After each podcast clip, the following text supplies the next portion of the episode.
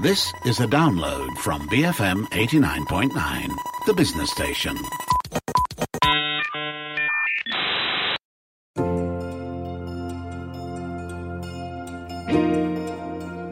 Vaginas. Why are they such a sensitive topic? Recently, YADIM Muslim Women's Council called out feminine hygiene brand Libresse, citing that they misuse images of a woman's private part on an ad designed for its sanitary products. She said that the advertisement, which has flowers shaped like vulvas, and I quote, clearly undermines the dignity of women and violates the norms of decency in the Malaysian society. But does it really though? Or do we as a society need to be more open about sex and our sexual organs? I'm Dashran Johan, and this is Today I Learned. On the show with me today is Sivananthi Thanenthiran.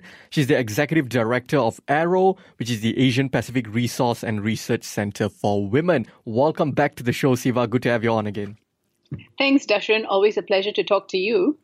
So let's start by setting the scene, Siva. I, I touched on it briefly in my intro, but perhaps you can elaborate on what exactly happened here. I mean, the not so new Libresse ad campaign titled Know Your V has been one of the most talked about things on Malaysian social media over the past couple of days. Why is this so?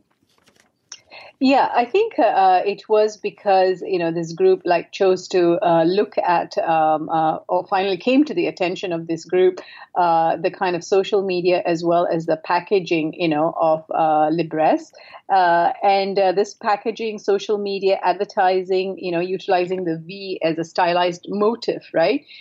in this kind of was a playful pun on you know what uh, the sanitary napkins are like kind of meant to do, but not only as a functional product, right? But what menstruation means, uh, and you know, and of course the close linkages uh, with uh, those parts of the body, you know, with the sexuality of uh, women and girls, you know. So um, for many, I think you know it was a huge like kind of leap uh, to look at it as something that was humiliating or shaming or demeaning to women, right? Because these were basically the pictures of flowers, and uh, you know if you just passed uh, them by on the uh, how do I say if you just pass them by on the shelf, uh, you wouldn't go and say like, "Oh my God, that looks terrible." In fact, you thought, "Oh, that looks quite pretty." You know, I mean, that's what you would, you know, right. first go away with the impression of the packaging. Mm-hmm. Uh, you know, in, in, comparison, you know, if you really wanted to talk about some horrific horrifying images, uh, you know, if you were to equate them with horrifying images, you have to compare them with, you know, what appears on cigarette, cigarette packaging, right?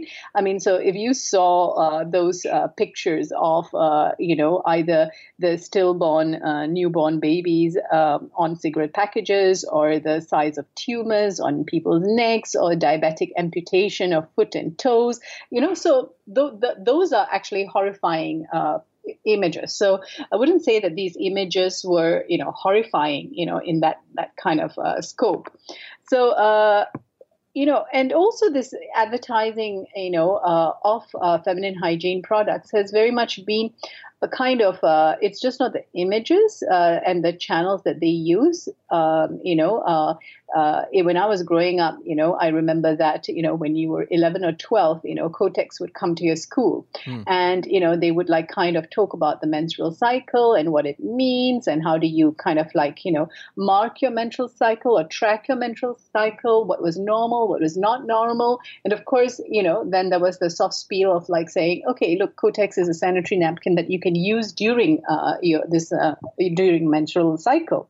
Uh, and so this was uh, something. So there's always this element of education that has been closely knit with uh, feminine hygiene products simply because most of this information was not known mm-hmm. right mm-hmm. to uh, girls especially at school level you know so i think that that's uh, the kind of like kind of larger background picture to uh, uh, the story of uh, you know Libresse and why you know put these you know beautiful gorgeous flowers on their packaging right and and beautiful gorgeous flowers is exactly right apart from that, right? Um, you know, the, the NGO call, has, as we talked about, called the advertisement degrading, right? Uh, even if, if we look at the from the perspective of just looking at images of of you know the, the vaginas or the vulvas or you know, just people learning about their bodies or being exposed to these things. Um, is it degrading for, for women and men to to you know discuss these things, to learn about these things eh, openly? Yeah, I think, uh, you know, so the word degrading is a very big word, right? And mm-hmm. I think uh, the Malay word that they used was hina, right? Mm. So it also has all of these connotations of shame and humiliation, uh, things that are supposed to be kept uh, uh, private, right? Uh, and for me, of course, I mean, and because I work in sexual and reproductive health and rights, of course, clearly it is not not degrading at all, mm-hmm. right? But perhaps you know uh, maybe because of all of the things that I've learned and acquired, uh, I, I, my my stance could be quite privileged. But um, what I feel is that that it's beneficial for everyone to really you know understand you know their private parts and you know be open to looking at them frequently and understanding what is normal and what is not normal right uh, and it can be life changing you know. So uh, in in uh, not only like for example right uh, many women during their menstrual cycle very often um, experience pain you know and cramps uh, but understanding what are normal pains and what are normal cramps and what are not you know, uh, is something that's very important. Many uh, women, when they say, "Oh no, I'm having my cycle, and you know, I can't do anything," and people say, uh, and other women themselves dismiss and say, "Oh no, you know, that's just normal. You should just carry on with life. You know, we all do it, or something like that, right?" Mm. But actually, you know, these pains and cramps uh, could be early signs of things like endometriosis, which need treatment, right? Uh, or even things like you know, understanding, you know, what is a normal uh, vaginal discharge and an abnormal vaginal vaginal discharge. Uh, and uh, because an abnormal vaginal discharge, you know, could uh, be about, you know, a result of, you know, either bacterial or yeast infection or some form of sexually transmitted infections, right? And understanding whether, you know, you get pimples or bumps or sores or warts, you know, knowing that about your body is something that's really, really, you know, important. So I feel like uh, it, uh, it's uh, great uh, if people actually learned more about their bodies because then one they can actually you know prevent disease or treat whatever disease or illness they have early so that they can enjoy greater health and greater well-being in the years to come. And the NGO also said that placing unnecessary attention on the, the private body parts uh, uh, you know, diverts attention from the scientific explanation that the menstrual process is related to the uterus and so on and so forth. But sexual health is so much more than that, isn't it? No, indeed, uh, Dashran. And I think that traditionally, you know, if you look at East Asian art uh, or um, Western art or even our own, uh, you know, uh, Tamil movies, right? Mm-hmm. Uh, flowers have been used to depict sexuality. You know, I mean, one of my um, professors commented that, um, you know, a flower is actually a sexual thing, right? Because it has all of these, you know, it's an all this glory to kind of attract pollinators, and that's mm. exactly how the the plant survives. Um, and uh, we can see this in you know traditional culture, right? In uh, Chinese paintings and Japanese paintings, uh, and you know uh, the famous scene in the 70s and the 80s, right? So when the hero and the heroine gr- draw close together, you will have a cutaway scene, and then the flower will suddenly bloom, right? Mm. And that was supposed to depict uh, the beginning of romantic and sexual love, right? right? This has just been something that has been imbued in our culture, both traditional culture and modern culture. So to utilize flowers to describe these things is not something new. Okay, so that's one aspect of it. Mm-hmm. The other thing is, of course, while we are talking about you know understanding our body, we also need to understand that because so much of this uh, discourse is uh, steeped around taboos, you know, and stigma about not being able to know more about your private parts, there's a lot of misconception out there on what is an ideal body looks like you know? So it's just not the external parts right? It's mm-hmm. also the uh, these private parts. So there is an idea out there definitely that the ideal uh, vagina, the ideal vulva is something that's, you know, tight, it's mm-hmm. white, uh, it doesn't have, it's hairless, definitely these days. Uh, and, um, you know, it, it requires uh, some form of uh, attention and care in a way that uh, is, you know, beyond what is really necessary, right? right? And this drives insecurity amongst women and girls about uh, their private parts. And I think that one of the reasons that this really kind of resonated is because um, with women and girls is because, you know, if you've had a partner, I mean, very often girls are also told by their partners that, you know, oh, you smell funny down there, or, you know, yours looks really big in comparison to others, or why is it so flappy, or why is it so dark? So it drives this feeling of insecurity right? And that's where that sexual health dimension is just not about disease prevention, you know, uh, and pregnancy prevention, right? Mm-hmm. It is also about well-being, and sexual well-being is something that is, you know, driven by awareness about your own body. You know, sexual positivity that, you know, things that bring you pleasure are not necessarily bad for you. You don't have to feel guilt about it um, and also about uh, sexual self-esteem, right? That um, it is okay for you to, you know, uh, express yourself through so many different ways in your body, right? So, uh, and sexual well-being is about, you know, uh, it's biological, it's psychological, it's social, and it's cultural, right? So when we talk about these aspects, uh, where there's access to information and um, access to understanding how our body, what our body is, what it looks like, how it works, uh, is a integral part, you know, of this uh, sexual well-being.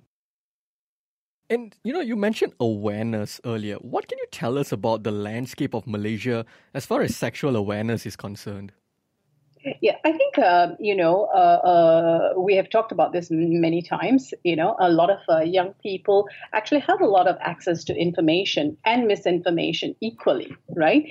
Um, so a lot of these depictions that come to, especially young men, is through these uh, channels of misinformation about um, through porn, right? Mm-hmm. Uh, about what uh, sex is all about, what pleasure is all about, what an ideal man does during sex, what an ideal woman does during sex.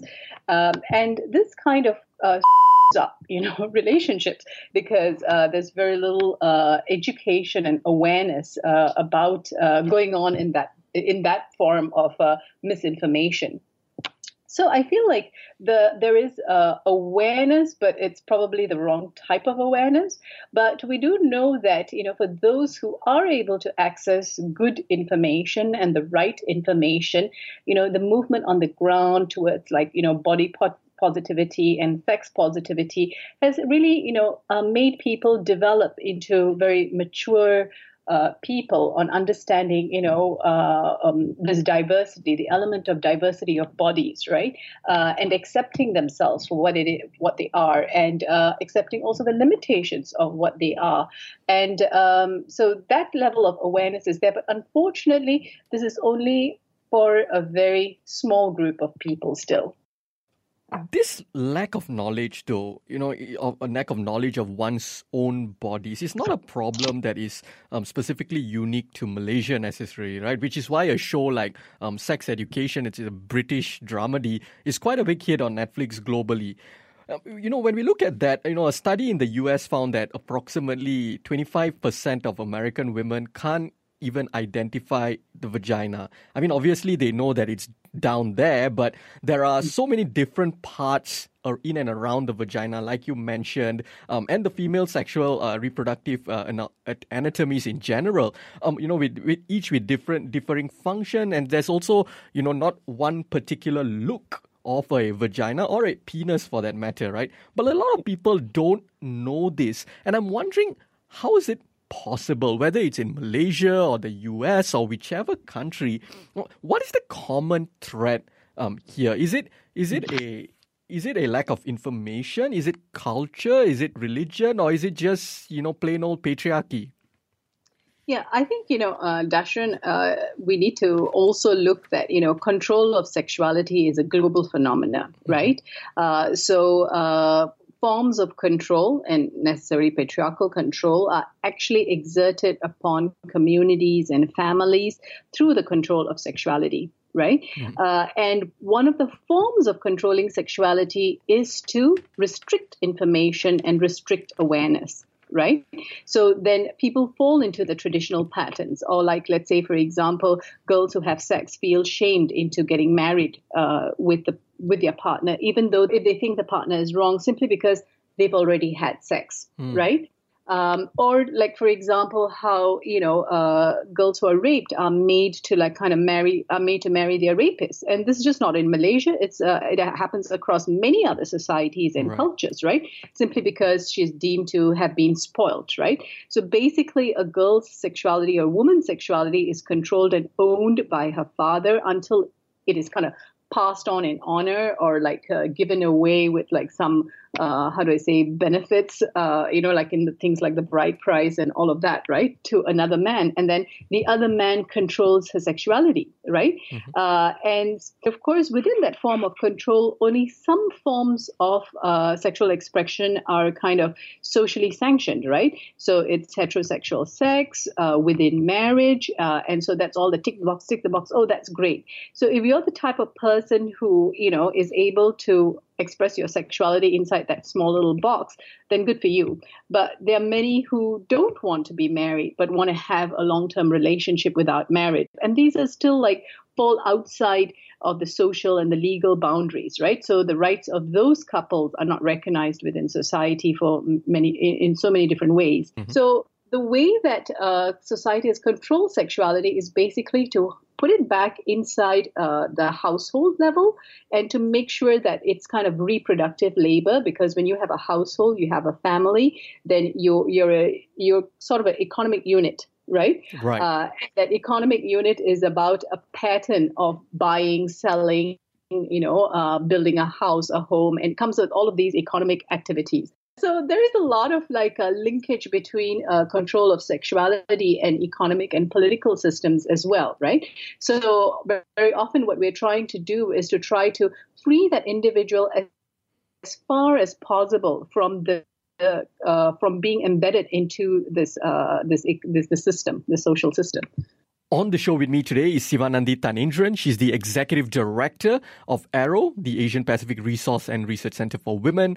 After the break, I'll be asking her why ads or campaigns such as Libresse's Know Your V campaign are important. We'll be back with more on Today I Learn, BFM 89.9. Welcome back to Today I Learned. I'm Dashran Johan, and on the show with me today is Sivananthi Thanenthiran. She's the executive director of ARROW, and we're talking about you know the importance of women learning about their own bodies and having open conversations about sex. So, Siva, what are the potential physical or mental health consequences of of this of this control um, by by patriarchal societies? What are the consequences towards the people?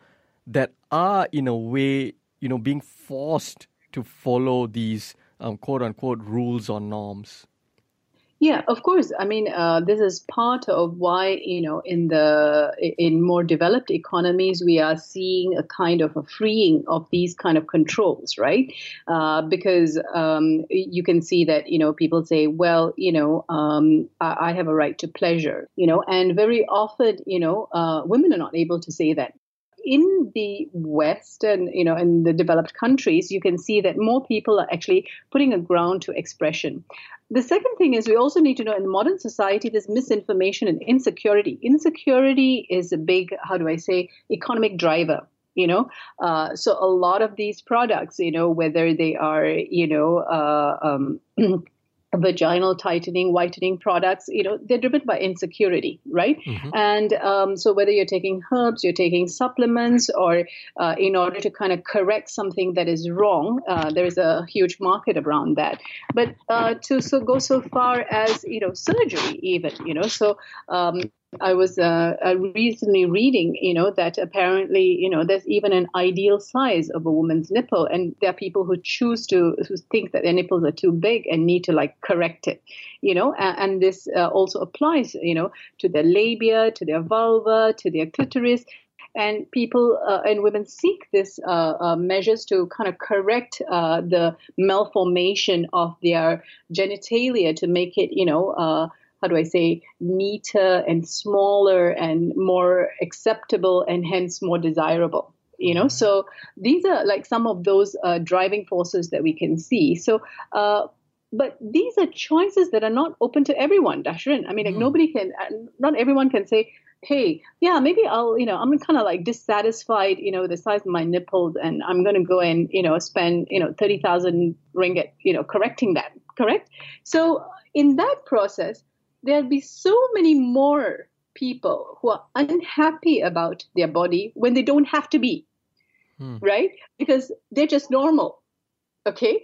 So, uh, and that feeling of insecurity that you are not good enough, you know, because your body is like this, or you're not womanly enough because you know some of your parts look like this or you're not manly enough because your parts look like this right. you know what i mean hmm. uh, is something that you know weighs greatly you know on people right and it affects very closely you know because some of our most intimate relationships are some of those relationships that are most meaningful in our life right so if you're having a, a a, relationship with someone and all the time you're feeling that there's something inadequate with you uh, then of course there's a mental health issue there you know? So that's why that part of that sexual well-being is about that self-esteem. And how do you build that self-esteem if you don't first you know love your body and accept your body for what it is?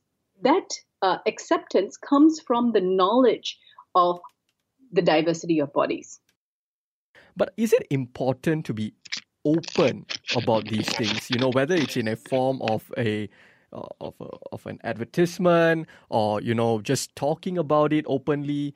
What is the importance of being open about sex and sexual health? Yeah, I think, uh, of course, the more we can talk about it, uh, or the more we can like surface the issue into public discourse, uh, the better it is, right? So just from, uh, I mean, like, and for that, maybe we need to like kind of uh, uh, thank YADIM because they inadvertently, what they did is they made people think about this issue. Mm-hmm. and what it looks like is that the majority of the people out there actually think there's nothing wrong. In fact, it's something important that Libresse is doing as compared to not something, it's not something something that's uh, humiliating to women or it's not something that's degrading to women, right? So we've got to surface these uh, issues uh, in order to talk to them more importantly. I do remember that, you know, there were some who said, like, but, but why don't you talk to your family members about it?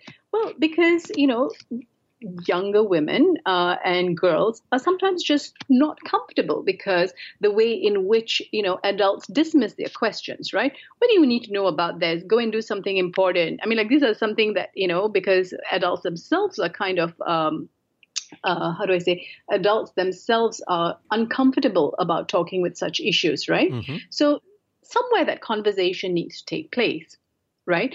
And that place for young people right now seems to be social media. So whether it's through TikTok, where they're expressing themselves and they're talking to their peers and say, and um, and because the kind of like how to say the distance, right? Because social media is not a direct thing. It's not like a, going up directly to a person. And so you can put it on social media and people can react to it saying, well, I believe you're right, or I agree with you, or they can say, I can disagree with you. But it becomes a way of um, safe expression, you know, until you get trolled. I mean, once you get trolled, then it's not safe expression anymore. but uh, so I think it's, uh, so it's important to like kind of encourage these conversations right. because if these conversations don't take place, the topics continue to be mired in stigma and taboo. Hmm. And circling back to the ad by Libresse itself, right? You know, I, it's uh, ads like or campaigns like this, like the Know Your V campaign, are they important, particularly in a in a country like Malaysia, where there is a lot of taboo and, and stigma around the topic, I'm wondering what role ads and campaigns like this play.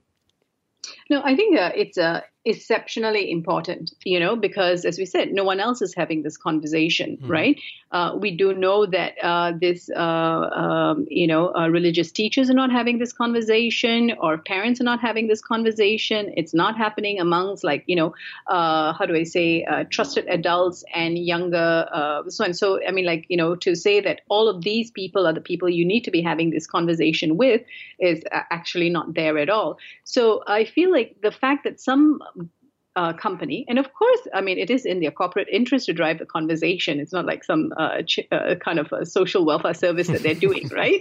Uh, but, uh, you know, but going one step further and saying that, yeah, every, uh, every buyer of Libresse, they feel needs to be empowered with the knowledge about understanding about their body, right?